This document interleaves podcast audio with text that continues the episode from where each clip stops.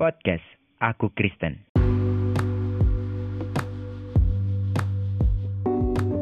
Halo sahabat Kristen, hari ini saya akan melanjutkan pembahasan tentang perceraian.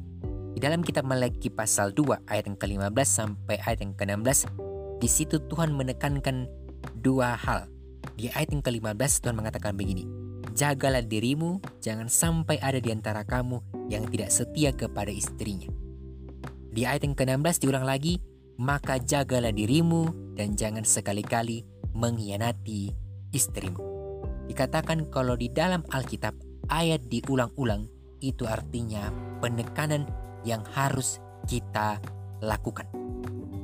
Supaya tidak terjadi perceraian dalam rumah tangga, Tuhan mengatakan jagalah dirimu.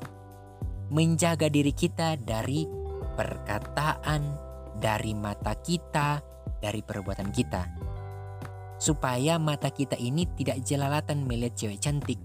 Mulut kita ini kita jaga supaya jangan terluar kata-kata yang menghina istri, apalagi sampai mengeluarkan kata cerai. Karena kalau sudah ada kata cerai berarti istri merasa tidak dihargai. Nah ini yang membuat masalah jadi rumit. Jadi Tuhan mengatakan jagalah dirimu, setelah itu jangan sekali-kali mengkhianati istrimu atau jangan tidak setia kepada istrimu. Tetaplah setia sama pasanganmu.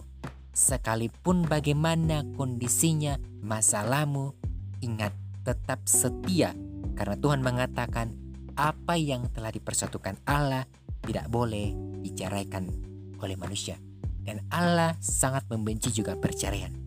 Jadi, selagi masih bisa rumah tanggamu diperbaiki, bahkan di dalam Tuhan rumah tangga sekacau apa pun pasti bisa diper, pasti bisa diperbaiki. Karena Tuhan kita itu Allah yang setia dan Allah mengatakan dia benci perceraian. Otomatis seberat apa pun masalah rumah tanggamu Tuhan pasti akan menyelesaikannya ketika engkau mengizinkan Tuhan bekerja dalam rumah tanggamu